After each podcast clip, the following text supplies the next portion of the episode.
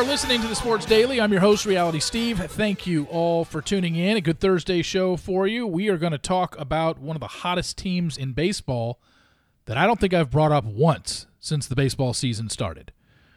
We're going to talk about the American Century Championship this past weekend in golf.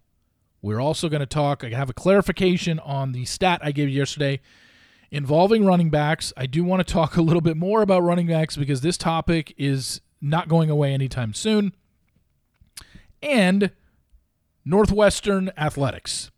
We're still in its early stages, but what I said a week ago when this whole story broke stands. This is going to get way uglier before it gets better. And we'll get to all that momentarily. Let's start off in baseball. I've talked about a lot of teams. We talked about how the Tampa Bay Rays started off just on fire. By the way, they just got passed by the Orioles last night. Not saying Tampa Bay isn't a good team, but they just got swept by the Rangers, and they dropped out of first place in the AL East. The Baltimore Orioles are leading the AL East right now. That is crazy. We've talked about how hot the Braves were, and right after I said that, they went out and lost four in a row. Do you know who the hottest team in baseball is? The San Francisco Giants. You probably didn't know this. The San Francisco Giants started the season 6-13. 3 weeks into the season, April 21st, they were 6-13. They've gone 48-29 since. And those 48 wins are the most wins by any team in baseball since the first 3 weeks of the season. Since April 21st, no team has more wins in baseball than the San Francisco Giants. And I couldn't tell you how the hell they're doing it either. Really, can't. They have the best closer in baseball, and I know this because he's my fantasy closer, and Camilo Doval, who just pumps in 102-mile-an-hour fastballs like it's nobody's business and then throws a 93-mile-an-hour slider. You ain't hitting him. I'm surprised he even has 3 losses this year because, holy crap, guy's awesome. He's got 30 saves. And so he's obviously a big reason why they are what they are and why they're doing what they're doing. But you look at their regulars. Nobody on the team has more than 13 home runs. One guy has 13. Michael Conforto has 13 home runs. Then they've got 4 guys who have exactly 11 home runs. Wilmer Flores, J.D. Davis, Sable, the catcher, Mike Yastrzemski. But Casey Schmidt has come in and done really well defensively at the shortstop position. He's basically made Brandon Crawford a utility player now and a part-time player, which Brandon Crawford is beloved in San Francisco, and Casey Schmidt has basically taken his position. But this lineup does not scare you in the least bit at all. They don't have a player that plays regularly that's hitting over 280. Wilmer Flores, 291. Everyone else is under 277. It's like, how the hell are they 19 games over 500 since April 21st? Your guess is as good as mine. Good pitching, obviously. Logan Webb, one of the best starters in the National League. As I talked about, Camilo Doval, one of the best closers, if not the best closer in baseball this season. But, man, I didn't know that they had the most wins in baseball since week 3. 6-13, now they're 54-42. Pretty impressive. We talked on Tuesday about how on Sunday, Steph Curry won the American Century Championship, which is the golf tournament held every year in July in Lake Tahoe for athletes, musicians, actors, and this is the first year that Steph Curry ever won. And I think this shows the power of Steph Curry, the Q rating, as people in the industry would say. If Steph Curry is part of your brand is doing well. The guy shows up, plays golf 3 days in Lake Tahoe, and the American Century Championship had the largest ratings they've had in 20 years. And don't tell me it's because people wanted to tune in to see if Marty Fish won the tournament. This is all driven by Steph Curry and by social media. Because when he hit that hole-in-one on the 7th hole, that thing was up on Instagram within minutes. And I think that got people interested, like, oh, shit, Steph's playing in this tournament. Look, he's doing well. Because I wouldn't have turned the tournament on, I don't think, if I didn't see that clip. Because that clip brought me to turning it on, and then by turning it on, I see that Steph was actually playing well. Because, you know, when you see a hole-in-one on a clip, you have no idea how well he's doing the training. Man just had a great hole. But then I saw that he was winning, and I'm like, okay, well, this is interesting. I was tuned in. 1.4 million people watched it on Sunday. And it peaked at 2.2 million viewers from 5:45 to 6 p.m. Eastern Time. He's only the fifth active athlete to win the event, but the first time since 2000. It has been a long time. Al Del Greco, the Titans kicker back then, won it in 2000. It was the last active athlete to actually win it. But that is all Steph Curry. 1.4 million people, best ratings in 20 years. He is a ratings machine. And as long as he continues to play and play at a high level, it's why the Golden State Warriors will always get the max amount of nationally televised games, whether it's on TNT, whether it's on ESPN or ABC. If he's in it, people are watching. He's just a compelling, compelling player. And I think the reason why people like Steph Curry, one, comes across as a very good family man, never hear about trouble off the court. And I think the biggest thing is, even though he's won 4 titles, people look at him as an underdog. And when I say underdog, I more or less mean he looks like me and you. Now, I'm not saying I look like Steph Curry, but you know what I'm saying? Like, he looks like an average guy out there. He's not, yeah, he's in great shape, obviously. He can run all day long.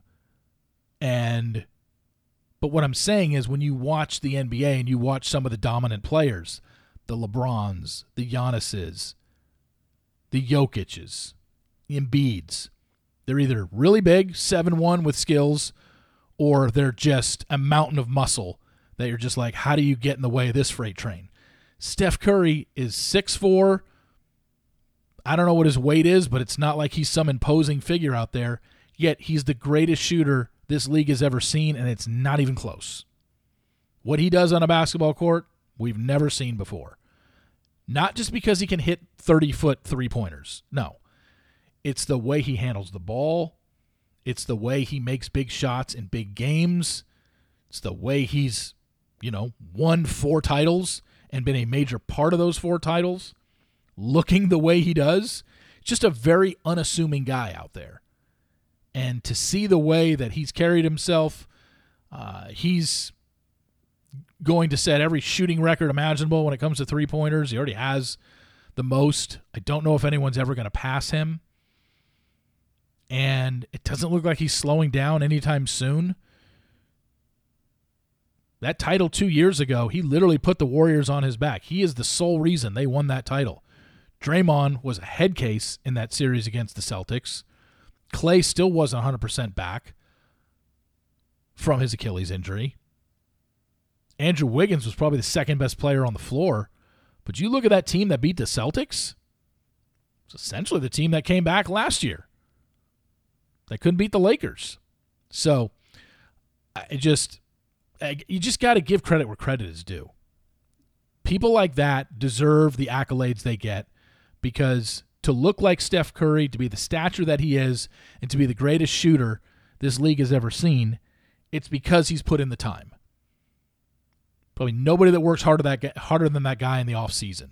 Yeah, you've seen him playing in the match with Klay against Mahomes and Kelsey in Vegas at the end of June, and then he's playing in another golf tournament last weekend. Trust me, this guy is putting in his time on the basketball court, on the practice court, and we're just not seeing it.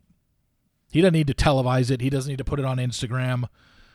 He is who he is, and he's a made man, and you got to respect that. And one of the more fun players in the history of basketball to watch, because when Steph Curry is on a heater, personally, this is just me, personally, when Steph Curry's on a heater, it's the best thing I've ever seen in basketball.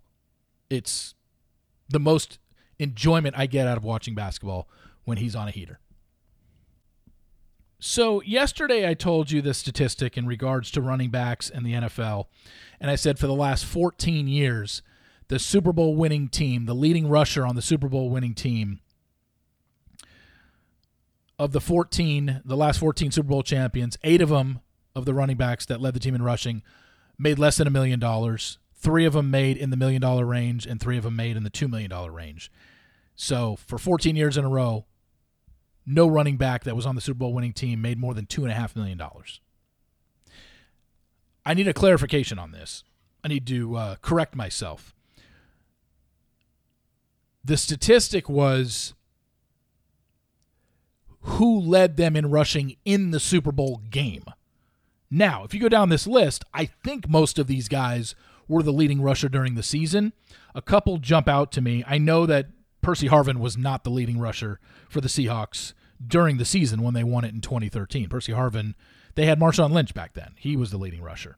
But looking at some of the other ones, Cam Akers, Leonard Fournette, LeGarrette Blount, Sony Michel, Damian Williams, Ray Rice, Ahmad Bradshaw. I'm pretty sure those guys were the leading rushers, but the statistic was actually these guys were the leading rusher in the Super Bowl game that won them the title, and that was their salaries. So just wanted to make a clarification on that in case you wanted to impress your friends with it. You might want to update them and go back to them today and say, oh, yeah, hey, remember that stat I told you yesterday? Yeah, Reality Steve screwed it up a little bit. But you know what? Maybe today I'll take the time to go over and see of these 14 how many were actually the leading rushers during the season as well. Last year's, I know Isaiah Pacheco was the leading rusher for the Kansas City Chiefs, and he led them in rushing the Super Bowl. So that's one. I just have to go over it. That's it. That's all I have to do. And I will let you know and kind of go from there. But yeah, this is it's such an interesting statistic, and it just goes to show, you know, the running back position. I mean, all the talking heads are talking about it now, and man, it's like I don't know where I stand right now with this. I think I do, which is, and it sounds like such a cop-out, and it sounds like such a shitty thing to say to the running backs, but the answer is almost like suck it up, because this is just the way it is. If owners wanted to spend $10 to $15 million on running backs, they would be. They know there are way more important positions. Quarterback, receiver, middle linebacker, having an elite safety, great offensive line and defensive line. They are paying those guys out the wazoo. Get defensive linemen making, you know, $15-20 million a season and signing long-term deals with guaranteed money in the $40-50-60 million range. All you can say to running backs right now is, guys, it's never going to happen. You're not going to get that money. And the thing is, they deserve it. They do. Josh Jacobs led the league in rushing last year. Had over 2,000 yards from the line of scrimmage. If we're paying based on performance, they absolutely deserve $10 to $15 million a year. They're just not going to get it. And it's not because of any sort of collusion. It's just other things are more important. Other positions are more important. O.J. Simpson, of all people, took to Twitter yesterday and, you know, complained, it's embarrassing. Oh, look, he's a running back, so clearly he's a guy that's going to stick with the position that he played. I get it. And I'm sure other running backs in the past are going to come forward and say, this is ridiculous, these guys should be paid. But I'm sorry, if you were a running back in the 80s and 90s, while I understand you want to stick up for your guys now and the guys that play your position, it's not the same game. It just isn't. Facts bear it out. Statistics bear it out. There is no reason to pay a running back $10 to $15 million a season. None. And I don't know what you do. Josh Jacobs and Saquon Barkley are contemplating sitting out the season. And basically by doing that, they're just going to play a game of chicken with their franchise. Be like, really? You don't want to pay me? Okay. Then I'm not going to play. Because right now, the only thing they can sign is a tender deal that pays them $10 million for this season. So until they sign that, there's no reason for them to report to training camp, because God forbid you report to training camp without signing a contract and you blow out your knee, then you're screwed. So these guys are never setting foot in training camp until they sign that tender deal, which is 1 year's $10, $10.5 million. And they can't sign a long-term deal now until the end of the season. So Josh Jacobs and Saquon Barkley very well could sit out this whole season. If the teams are that adamant, look, we're not paying you that type of money. Either you come in at a lower amount or, you know what, we'll call your bluff. Go sit out the whole season and not collect a paycheck. And we'll see. I don't know. Do these guys have it in them to sit out a whole season? And if they do, are they going to get their money on the back end? Because I feel if they sit out the whole season, nobody's going to pay them that money next year. So where's that going to get you? With that said, I feel bad for them. Because as we went over the other day, running backs get the shit kicked out of them every game. They're the one position that probably gets tackled the most. Receivers can go out of bounds. Receivers can get touchdowns more. I just feel like the running back takes the biggest beating on the field, which is why probably there's probably some correlation to why their careers all start heading south after about year 6, and they're just not as productive. They take too much of a pounding. But yet the Tennessee Titans gave the ball to Derrick Henry, 3 straight years, over 300 times a year? He got paid, and now he's saying, you know, these guys should get paid, and I get it. They want to stick up for their own. It just doesn't work that way, unfortunately. And finally, when this story about Northwestern football broke, and then the baseball coach was fired as well for verbally abusing players and whatnot, the big thing was the football team and whistleblowers from the football team saying there's a culture of hazing and sexual assault going on at the school. And I said, look, this is just the tip of the iceberg. I guarantee now that there's one whistleblower out there and 11 more that spoke to the president, I have a feeling more are going to come forward. And someone put their name behind it yesterday. Warren Long, running back on their team starting in 2013, said players were put into a culture where sexual violence and hazing were rampant. I mean, I have a feeling this is going to last for a while. I have a feeling they're going to uncover more and more and more dirty shit. More and more players are going to be willing to come forward and either talk about it off record or on record. There were some kids up there yesterday during the press conference putting their names behind it, saying this is the culture here at Northwestern football. And I think this school is probably going to hit rock bottom at some point because so many players are going to transfer. So many players are going to want to be out of it, even though the coach is gone. It's just, it leaves a bad taste. It's a bad stigma now attached to this program. They've never been a dominant football program anyway to begin with. I mean, this could kill this program for a while. And with that said, I have a feeling that there's going to be a major, major settlement down the line. Northwestern is not going to want to fight this. The president and all those people that are being sued right now, they're not going to want to fight this. You're not going to want to say, no, none of this happened, or get over it, kids. It's just, you know, camaraderie. No. I have a feeling there's going to be a major multi-million-dollar settlement, and these kids are going to get money, which they should, because that's the only thing you can give them at this point that can maybe satisfy anything. They're probably still scarred emotionally, mentally, physically, but you give them, there's going to be a settlement. There has to be. There's just no way this is going to carry on and go to court, and people are going to want to stand. Because if Northwestern's higher up start fighting this, they're going to look like such assholes. Because they're going to basically try and say, I don't know, not a big deal. It didn't happen. When you got all these players coming forward saying, yes, it did. It's just, they can't win. The cat's already out of the bag.